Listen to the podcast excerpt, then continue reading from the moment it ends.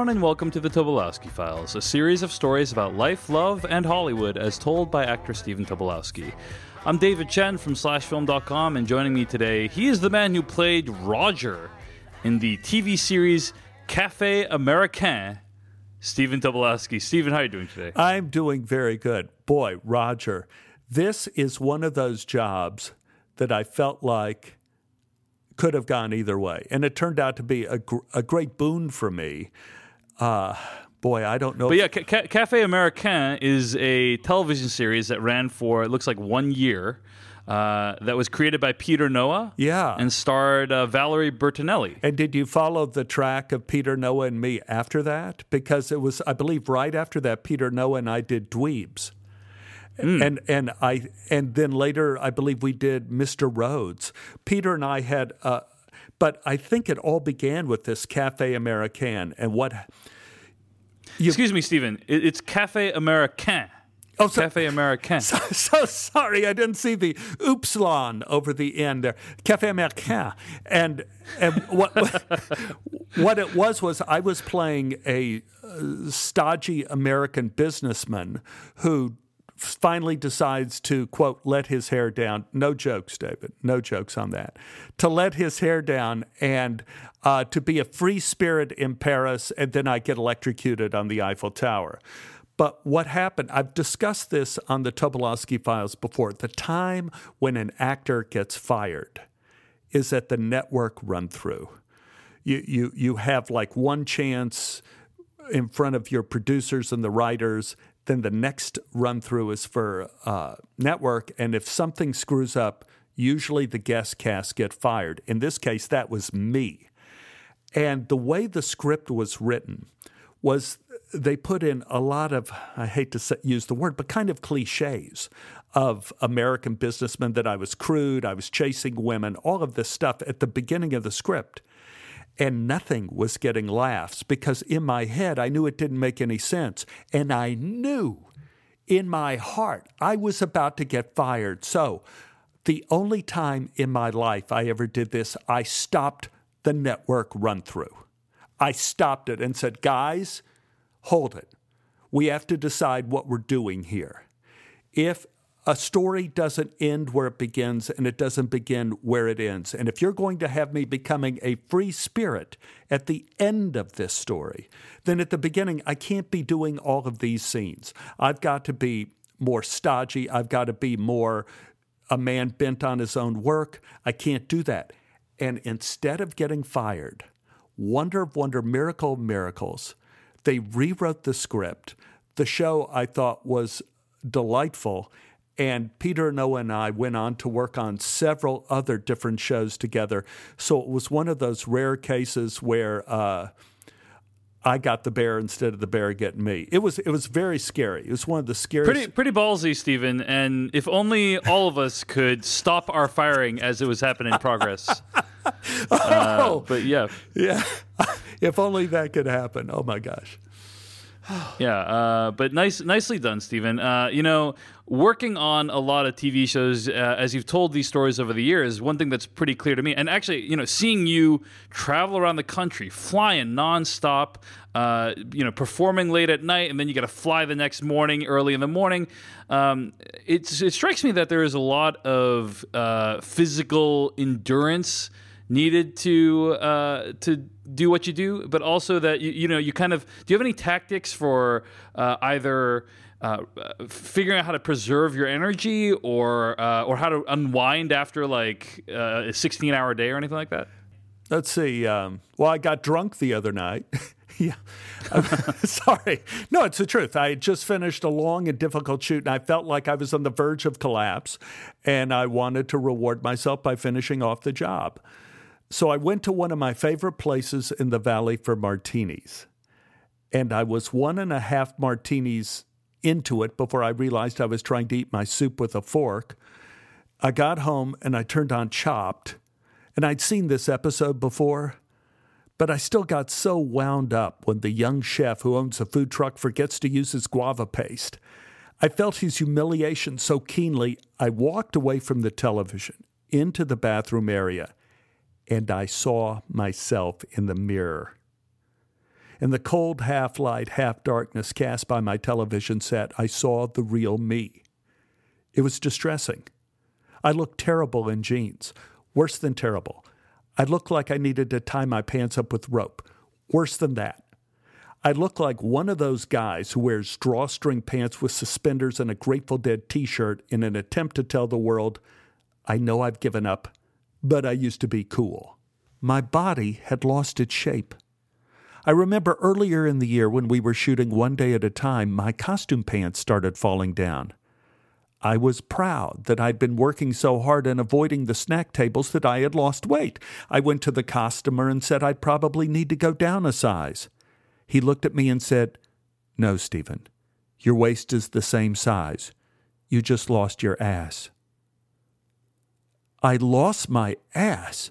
I didn't even know that was a possibility. Instead of despair, I relied on my philosophy that I've developed over a lifetime of unexpected catastrophe and even more unexpected bounty. Here it is everything is a doorway, and everything is a prison. And I mean everything. When disaster strikes, remember there's a doorway somewhere. Find it. And when you're rolling in the good times, keep telling yourself not to get lost in the confetti and champagne bubbles. There is a prison here, too. Be vigilant. With martinis, the prison is usually the hangover. The doorway in this case was how I looked in the mirror. It was awful, but it was a gift. For a brief moment, I could see myself as others see me. Yeah, over the years, I found that difficult to do. When I was in college, it was hard to see me through my desperation to succeed. When I became a father, my appearance included the fear of my next big mistake. Now, after one and a half martinis, I only look like me, like when I was a child, except without an ass. In the background, I heard the name of the young chef being chopped. Well, he knew it was coming. He missed a compulsory ingredient. I looked with a new clarity at my young old face and I saw something in my eyes I had missed all these years the doorway and prison of my life. I saw the reflection of a man easily seduced by unexpected encouragement. Encouragement comes in different forms, some good, some not so good. It can bring hope when all has been lost it can make you blunder on when you should have stopped.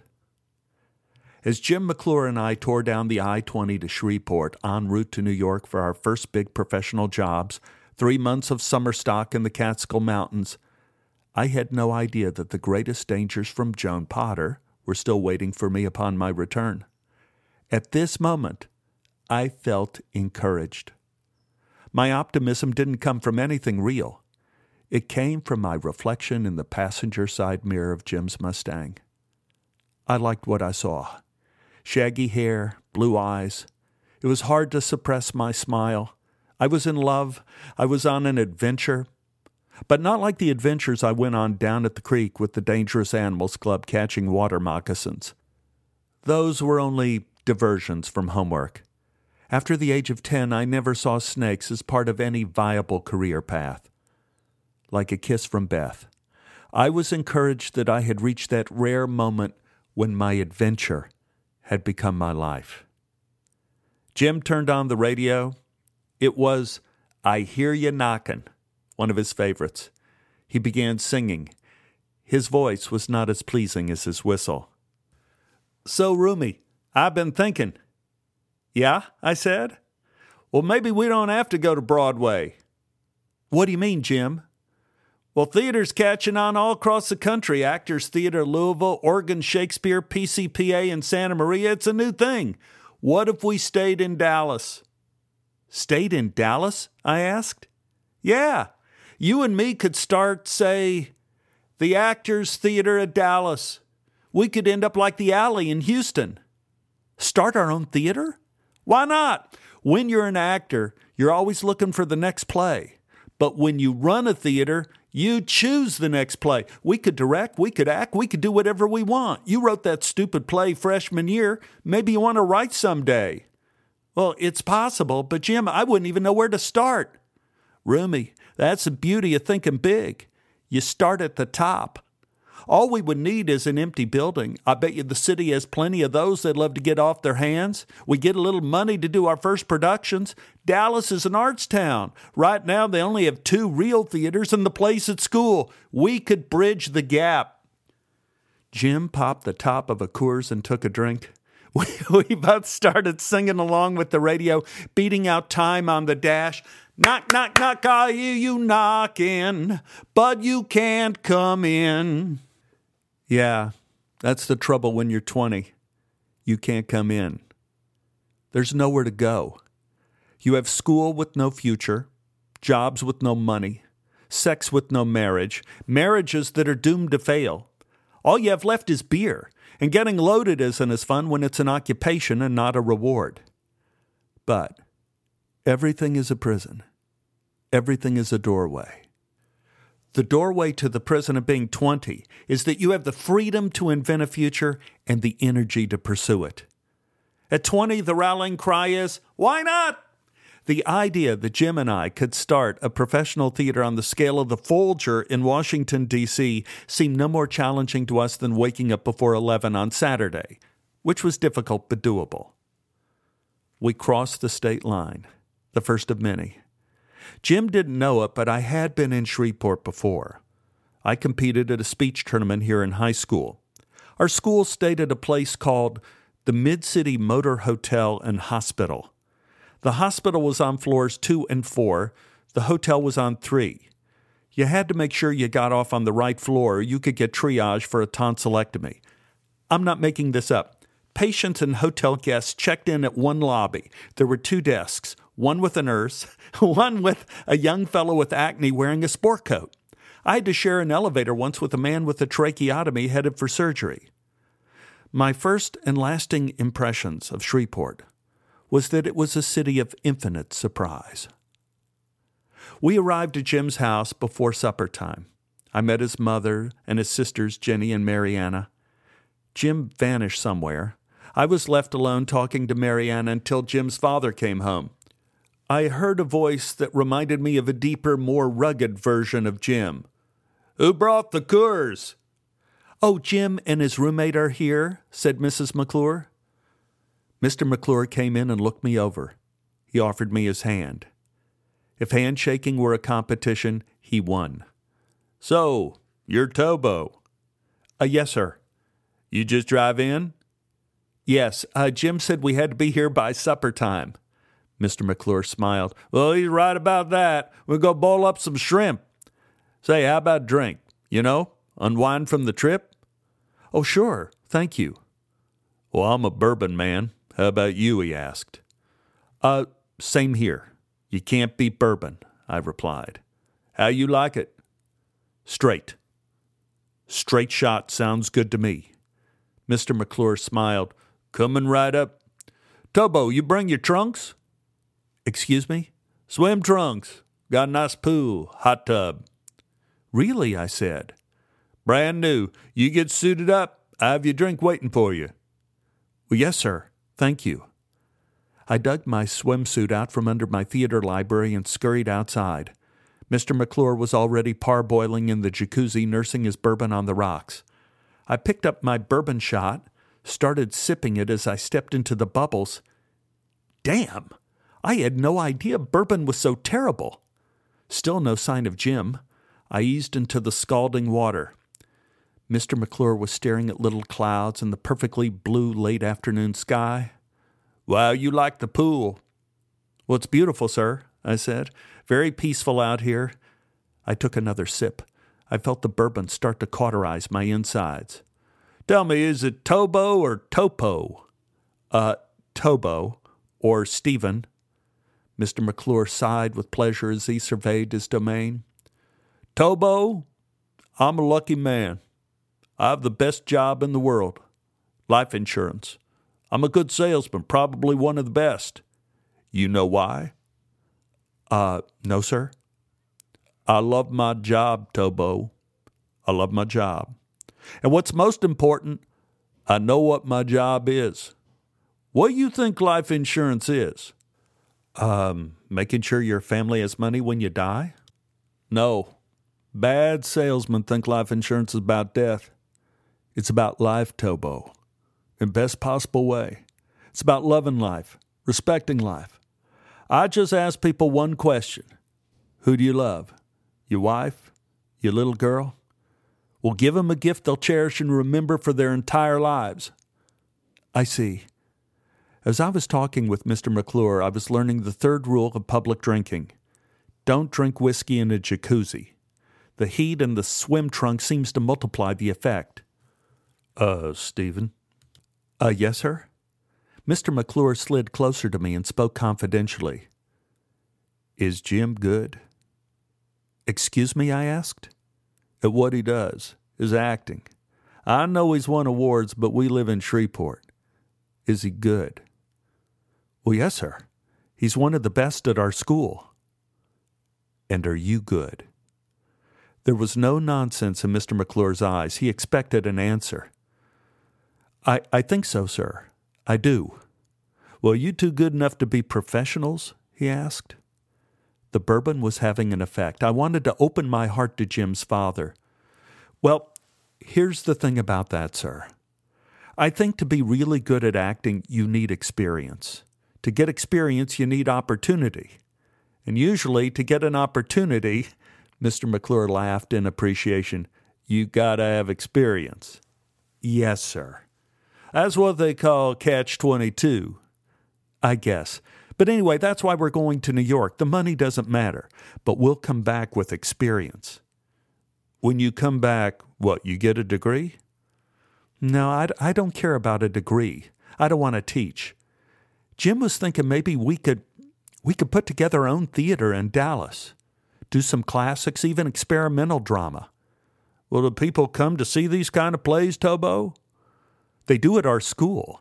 If we opened up a theater near the campus, I bet we could get a good audience. And we could probably get a lot of free technical help on sets and lights from people in our department looking for experience. Mr. McClure smiled. So, what you guys need? Well, sir, we need a place. Maybe a little storefront. A deserted building we could convert into a theater. Doesn't have to be fancy. In fact, Jim is right. It's better if it's not fancy. I grew up going to Theater 3 in downtown Dallas. They were in an old garage. We could open up with some simple plays of Pinter or Beckett, small casts, inexpensive, but most importantly, they're great plays. We could make a name for ourselves producing quality, and then we could attract writers and do new plays, but we would call the shots. Well, what you need in terms of money? Money to start. Oh, gosh, I don't know, I said. Mr. McClure looked up at the sky for a moment, then to me. Well, how about forty thousand? What? Forty thousand dollars.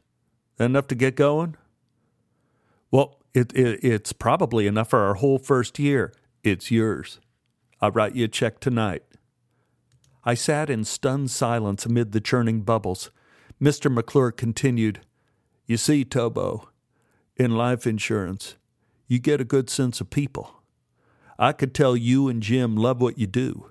The only question is, do you really know what your job is? Um, to act, I said. Is it? Well, to entertain. Mr. McClure smiled and shook his eyes, finished off his drink. I don't know, Tobo. I'm asking you. Jim appeared out of nowhere. Hey, you guys look cozy. Am I interrupting anything?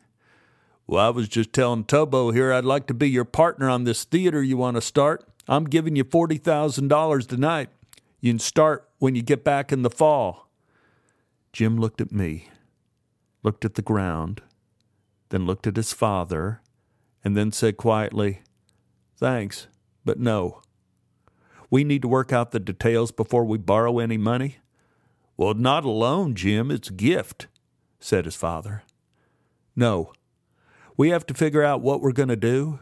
We have to see who's going to help us in Dallas before we take your money, Dad, but thanks for the offer. We were silent for a few eternities before Mr. McClure made an effort. You want to jump in? Water's nice. Nah, said Jim. Almost time for dinner. After we ate, Jim and I were hit by exhaustion. The prospect of a long tomorrow sent us to bed early. Jim stuck his head in to see if I was settled into the guest bedroom. So you got everything? he asked. Yeah, Jim, thanks. Jim started to leave. Hey, Jim, I said. Jim came back. Yeah? Why'd you turn him down? What? Why did you turn your dad down? He had the money. He wanted to help us. It was right there. Jim shut the door and spoke with a quiet intensity that scared me. He's my father. Right? He's my father. I'm not taking $40,000 from him. We don't know what we're doing. We could lose it all. He knows that, Jim. I think he just wanted to say he believes in you. Stay out of it. All right. I was just excited he wanted to help. You could be excited all you want, but if we lose this money, it's going to be on me. I can't afford it. I'm sorry if I did anything wrong, Jim. Don't worry about it. If we're going to make this theater work, we'll do it on our own terms. Then if we fail, we fail. The only thing I owe is money. Well, sure, Jim. It it just seemed like the money was a way of saying that he cared about your future. Jim leaned down and looked me in the eye. Well, I can't afford the interest. Jim turned out the light and walked down the hall to his bedroom. I looked up at the strange ceiling amidst strange pillows and wondered what a dream looks like in Louisiana.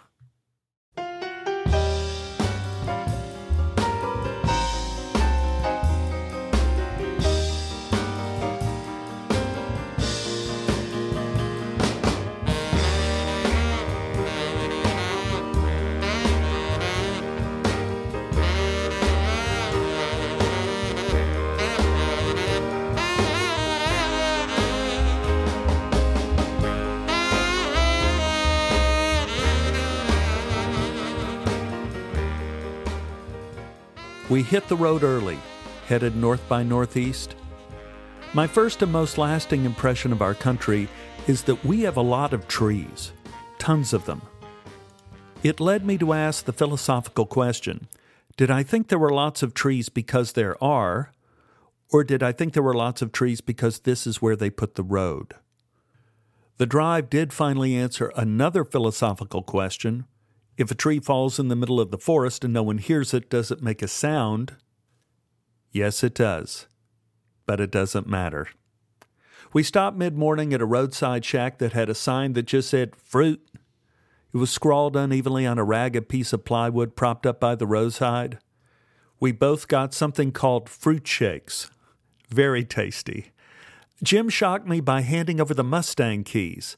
Almighty Pollock, why don't you drive for a while? Well, glad to, Jim. You tired already? No, just feel like writing. We got in the car.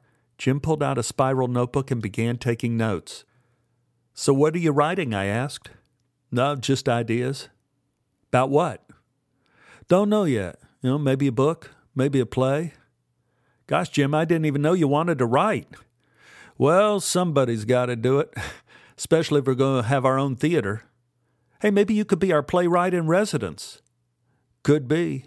Hey, you know, everyone praises Stanislavski. He's our god. But I bet he'd be lost to history if it weren't for Chekhov. It was those plays that made Stanislavski famous, not the other way around. I started driving the I's. Our route took us from I 20 to I 59 to 75 to 81. Occasionally, we left the direct line of flight to explore local color or eat local food. I found some things amazing about the places we visited that weren't even dots on the map. One, the people lived here. Two, how many sandwich shops there were. Three, that none of the towns had live theater. And four, that all of the towns, no matter how small, had a trophy shop. Just like the miles of trees, I wasn't sure if what I was seeing was true or if it was just where they put the road. We took one unusual detour. We passed a small cemetery. Jim told me to pull over. He wanted to investigate. There appeared to be no gate, no name, just a dozen tombstones down by a creek. Most of the graves were from the beginning of the 20th century. A few were older. We weren't sure how this place came to be. Our best theory was that there used to be a church here. Maybe it burned down or was washed away. The congregants moved elsewhere. They left the graves behind. Jim studied the tombstones and wrote notes in a spiral. What are you writing? I asked. Just the last words. Here's one To my beloved husband, at rest in the arms of God, 1918. Gosh, what do you think? The war? Yeah, maybe the war, maybe the flu, maybe he fell off a tractor, who knows? It's just it's just none of that matters here. See, you got limited space. So she just wrote what was essential that he was beloved and that he's in God's arms. That's it. Last words are important. Everything else vanishes. I don't know about you, but I almost feel like I know the guy. I was anxious to drive. We only had four or five hours before the sun went down. We were nearing the mountains. The map did not look promising in terms of finding towns large enough to have cheap motels. We lost the race against the rotation of the earth. We got caught in the middle of Nowheresville, population zero. When you drive in the mountains of Tennessee at night, the only thing you're sure of is night. There are no mountains, no stars. You can only see the distance of your headlights. Jim speculated it would be better for us to pull off the road and sleep, get a fresh start at dawn. Like it or not, we were stuck. But everything is a prison, and everything is a doorway. I will never forget our night on the mountain. I pulled off the road in utter and complete blackness. I opened the door and was hit by mountain air. It was cold and clean and wet.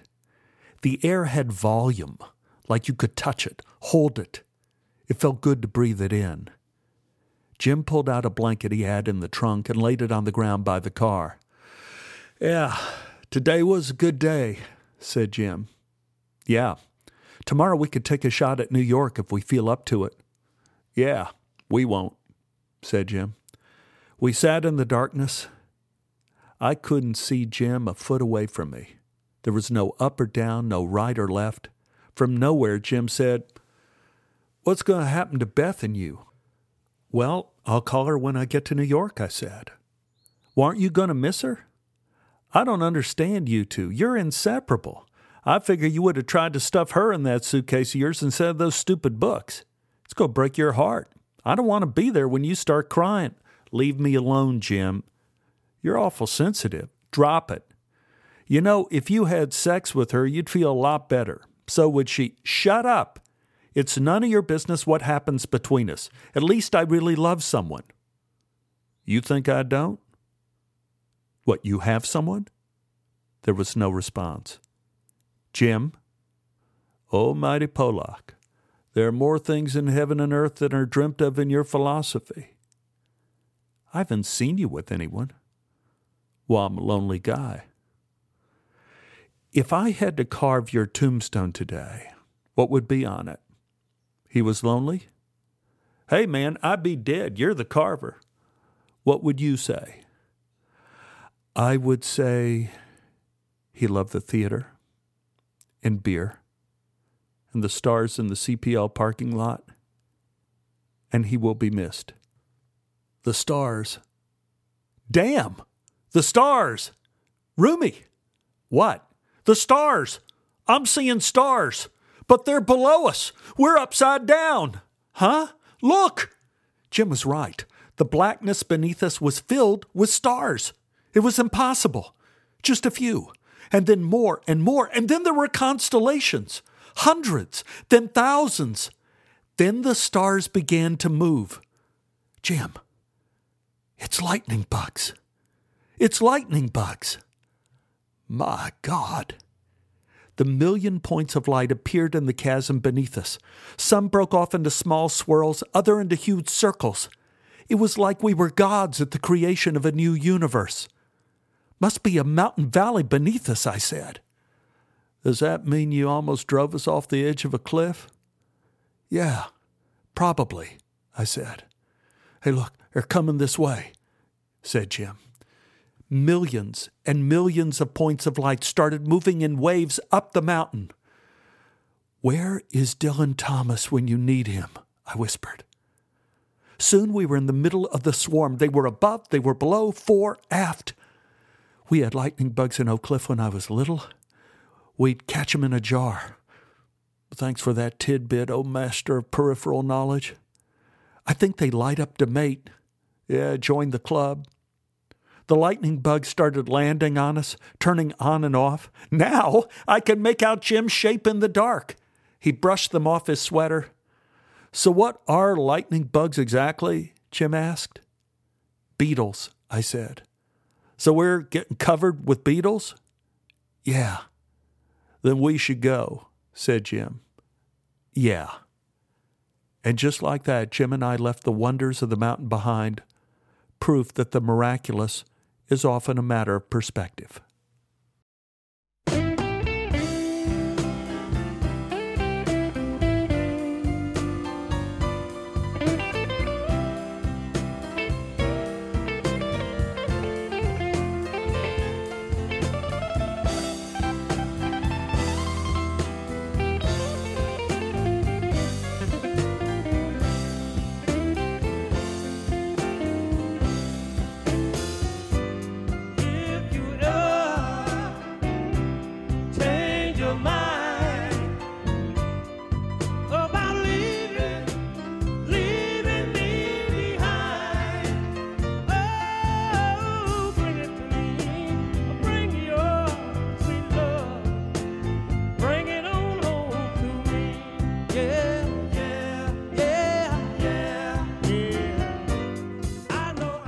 We kept finding beetles in our clothes the next day. However, the miracle on the mountain had an effect. Now that we were aware that they were no ordinary bugs, we could no longer smush them. Whenever we stopped to stretch our legs, we tried to relocate them to pleasant looking clumps of grass with a view of the mountain in case they wanted to go back home. It was clear we weren't going to make it to Forestburg that day unless the Mustang had a gear for time travel. But I had an interesting thought. What if we took a detour to Pennsylvania? We could visit Granny in Throop. I could introduce Jim to Uncle Ben and Aunt Esther. We could see if Paul Freeman, the man with the purple nose, was still at the ice cream store. Maybe get some butter pecan. Jim pulled out a spiral notebook and pen. Great idea. I always wanted to see the genetic swamp from which you emerged. So we changed our flight plan. We arrived in Throop late that afternoon. Granny was thrilled to see me. Ben was laughing and telling jokes. I asked Esther about Paul Freeman. Oh, he's still there, Stevie. He's been in poor health, but he still runs the store. You want to go visit? I'm sure he's there now. He'd love to see you. Jim, Aunt Esther, and I walked across George Street to Freeman's Sundries. Paul Freeman was sitting on a rocker by the ice cream counter. Paul, we have visiting royalty, said Aunt Esther. Paul saw me and his face broke into the biggest smile. Oh my God, Stevie! Little Stevie! You're so big now! I shook his hand. Mr. Freeman, so good to see you. This is my friend and ex roommate from college, Jim McClure. Jim smiled and offered his Oldsmobile dealer handshake. Mr. Freeman, Jim McClure. Jim, so nice to meet you. What brings you two here? Well, we're on our way to do summer stock in the Catskills, I said. Is that right? Is that right? So you grew up to be an actor? Yes, sir. Stevie, what was the name of that monster you always used to travel around with? I. That was that was I the monster. Paul Freeman laughed. That's right. It was I, I the monster. I remember you come in here with your Uncle Ben, and Ben would order two ice cream cones, one for you and one for I the monster. And then Ben would eat I's ice cream, but he would always talk to him and ask permission, like, Boy, this looks good, I. What? Would I like a taste? Well, sure. That's awfully kind of you. And then Ben would eat the ice cream. As a matter of fact, Mr. Freeman, I've been telling Jim about the butter pecan ice cream here. Jim piped in, Yes, sir. It's legendary. So you think we could get a couple scoops? Paul Freeman got a serious look on his face and pointed to the empty chairs positioned around the rocker. Have a seat, boys. Jim and I sat down. Paul went back to the rocker. Esther stood at the ice cream counter preparing to listen to an old story. Boys, I don't scoop ice cream anymore. I developed a metabolic condition. Have to take medicine for it daily. Made me too weak to scoop. Now I just sell popsicles. Want a couple? Sure, I said. Paul got up and walked around the counter. What you want? Orange? Cherry? I got grape too. Well, I'll take orange. That's my favorite, I said. Yeah, and I'll, I'll have grape, Mr. Freeman, said Jim.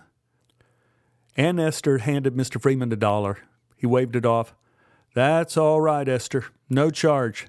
This is a special occasion. Mr. Freeman walked back around the counter and gave us our popsicles and a couple paper napkins.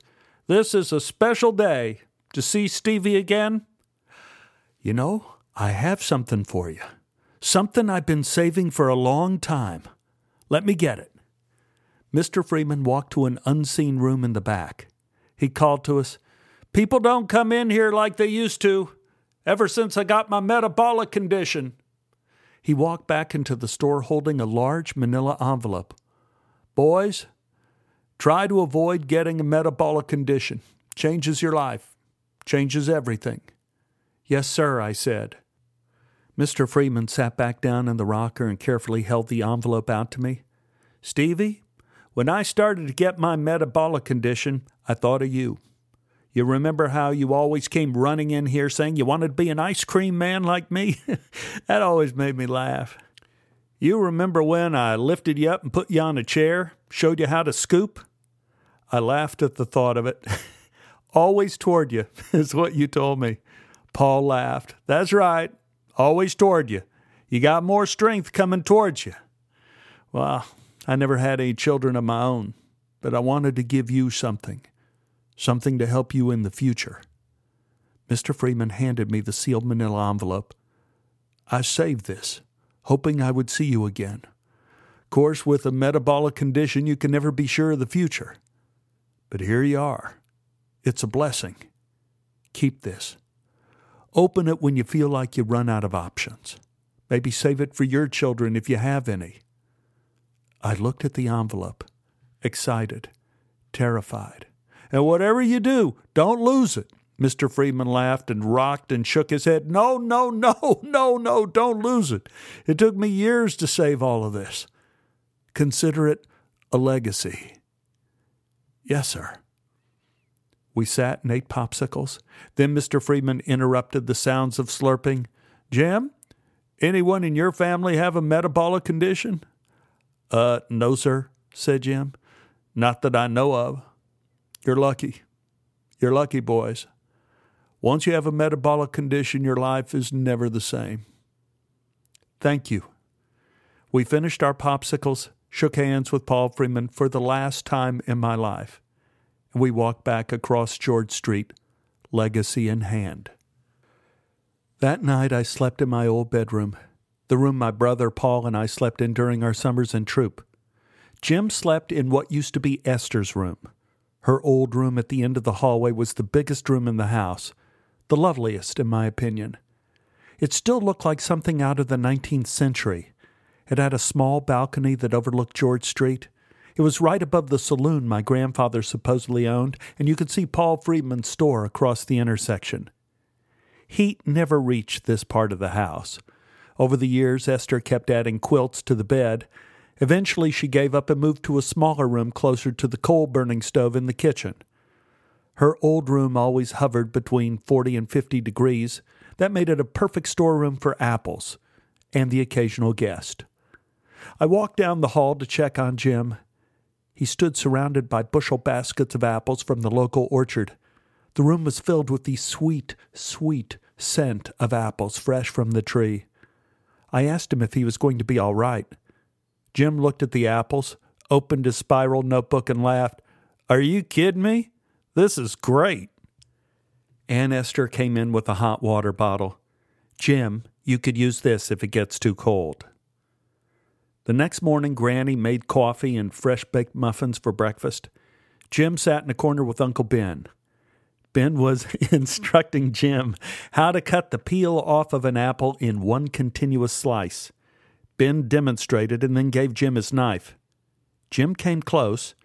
Ben pulled another apple out of the basket by his feet. Well, that's too bad, Jim. I thought you had it. You would have been the only person I've ever seen do it on the first attempt. You would have made the papers here in Throop. Ben looked at me and winked. Try again. You may be a natural. Well, I don't want to waste any more apples, Jim said. Ben patted him on the back. It's not a waste. Mom's making a pie later. Sidebar. What amazing people! Ben, Esther, Gran, generous, patient, loving. Growing up with kindness is the only legacy that matters. I worried all night about my envelope from Paul Freeman. I didn't want to misplace it in Gran's house and leave it in Throop. I put it in my luggage. I would deal with it this evening when Jim and I were settled in in Forestburg. After breakfast and peeling about a dozen apples, Jim vanished. I sat on the porch with Ben and Esther and Gran, filled him in on life in college. Beth, how Jim and I wanted to start a theater. I was getting concerned about Jim. We still had a lot of driving to do.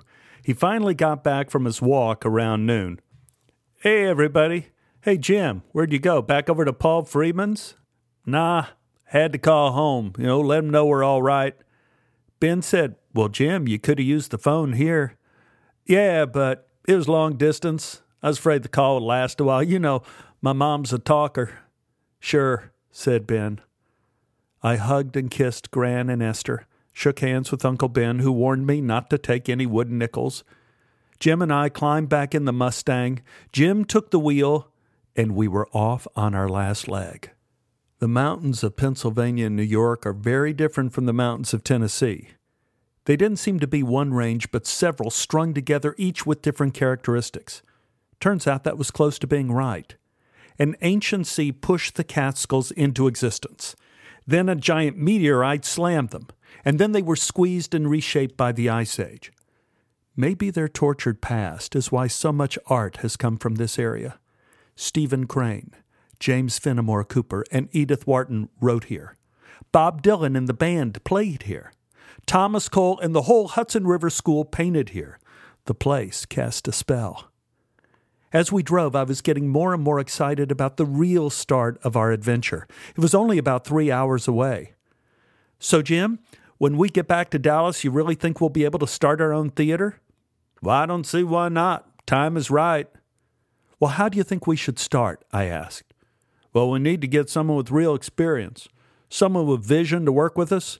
Maybe, maybe Arnone. John Arnone? Yeah. Really?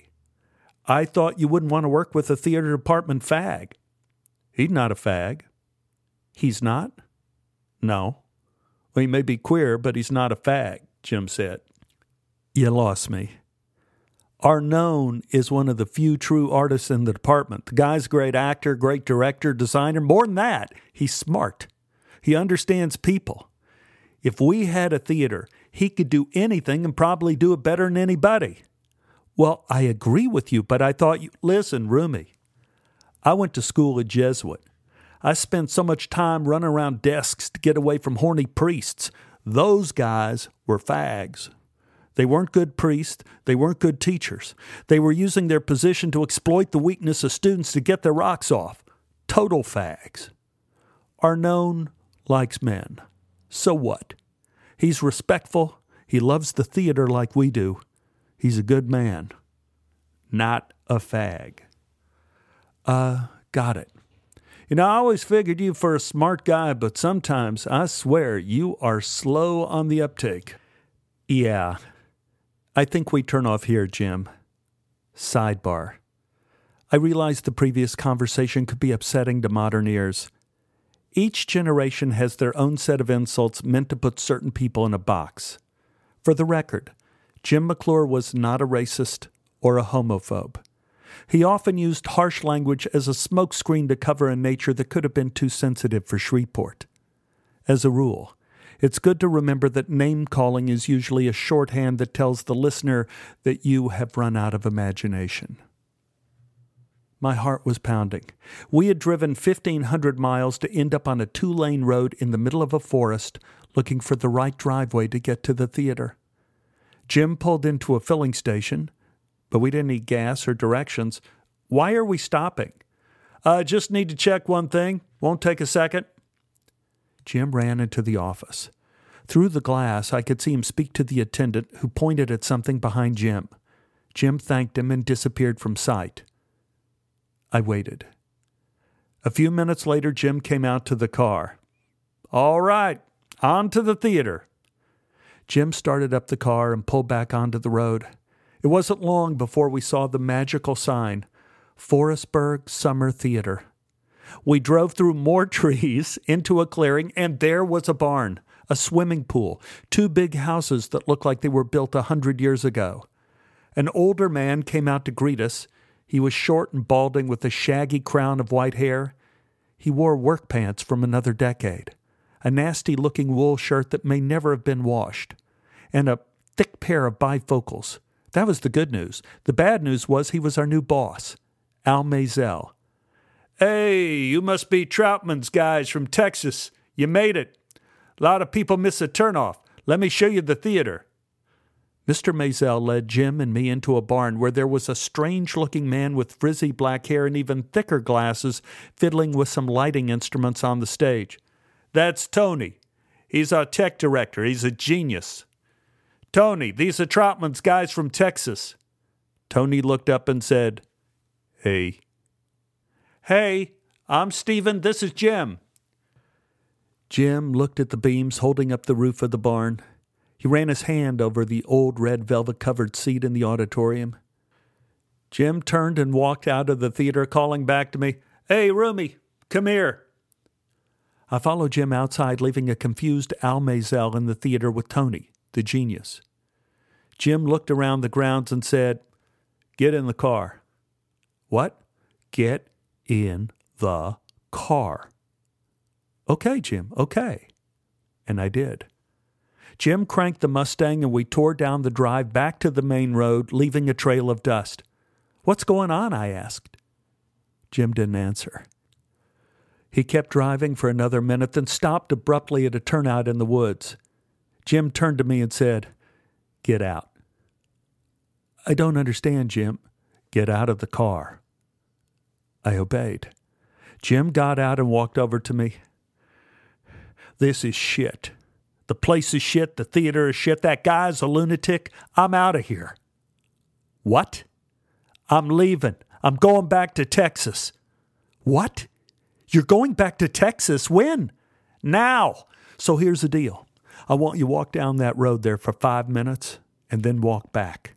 When you get back here, you tell me if you're going to stay or if you're going to come back with me. Jim, if you're not back in 10 minutes, I'm assuming you want to stay. I'm going to drop your suitcase with the anvils in it with the old man at the barn. Now go on. All right, go. Your time starts now. I began walking down the path into the woods. I didn't know what had just happened. I couldn't think. The woods didn't help me. They didn't resemble the woods by the creek I knew when I was a boy. I looked up at the tops of the trees. I looked at a line of ants on the ground. I was looking for some kind of reality, anything to grab onto, but there was nothing. I was adrift. I assumed I had no choice but to go back with Jim. Otherwise, I was stuck. No car, no lifelines. I sat on a big rock. Some birds flew overhead. I had no idea what to do. It was hopeless. I headed back to the Mustang. On the way, I grabbed onto a couple scattered ideas from the wreckage of this road trip. I came here to do Shakespeare. I came here to do Tennessee Williams, Oscar Wilde. I could still do that. I got the job by treating our director, our friend, with cruelty. I owed Ron Troutman something, otherwise, his humiliation meant nothing. But if I went back, I could spend the summer with Beth. I stepped out of the woods. Jim was looking at his watch. So what's the word, O mighty one? I'm staying. I see, said Jim. I came here to do plays. I'm going to do plays. Right. Get in the car. I'll drive you back. We drove back down the roadway, back down the drive to the theater, and stopped in front of the barn. We stood there in a cloud of dust as Al Mazel came out of one of the big houses. What the fuck was that? Mazel said. It was the sound of one hand going like this. Jim shot Al the finger. Al charged Jim. You put that finger away unless you want me to bite it off. And you shut up, old man. I'm out of here. My friend is staying. You treat him well. Oh, by the way, your place is shit. Jim opened the trunk, dragged my suitcase out, and left it in front of the barn. He came up and hugged me. Have a good summer, Roomy. Sorry. Can't do it. Jim got in the Mustang, gave it some gas, and was gone. Gone. Gone. Gone. I stood there alone with my suitcase in the swirling dust. Al Mazel came up to me. Look, as far as I'm concerned, you can get your hat and coat and get the hell off the place, too. Jim left. Not me. I'm here. I came here to do theater. Mazel calmed down a little. I think your friend Mr. Troutman is in the rehearsal hall. Why don't you go say hello? He's been waiting for you guys. Right. I walked past the barn to another shabby looking wooden building in the middle of a field of waist high weeds. I could see Ron inside directing. He turned and saw me and waved enthusiastically. He walked as fast as he could manage to greet me. Tobo! Hooray! Tobo is here! Where's McClure? Up at the barn? Uh, no, Ron. He's gone. Gone? Yeah, he just took off. He did? Ron looked concerned for a moment and then said, Well, screw him. We're going to have so much fun this summer. I can't wait. Where's Beth? What do you mean? Well, I thought for sure you'd bring her. I didn't. I didn't think I could. Ron slapped my arm. Well, that wasn't very nice of you. You know, there could be parts for her in Midsummer in Tom Jones. There's a phone up at the big house. Give her a call. We don't have any money, but I'm sure we could feed her and get her a place to stay. I hugged Ron until he began to lose his balance. Stop it, stop it, he said. Go, go, call her. God, Ron, thank you. Thank you. As the sun set behind the big house, I walked in search of a phone. Everything's a prison, and everything's a doorway.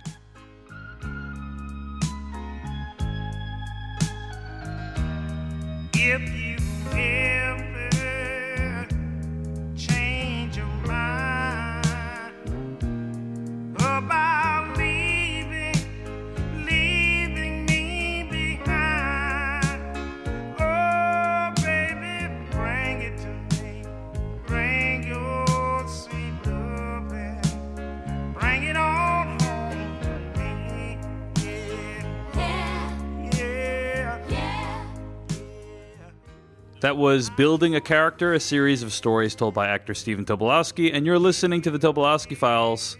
Stephen, here's a guarantee I'll make you. I will never leave you across the country by the side of the road. Uh, I'm definitely uh, not going to do that. I so, appreciate that, and and I don't think I would even trust your car to uh, go across the country.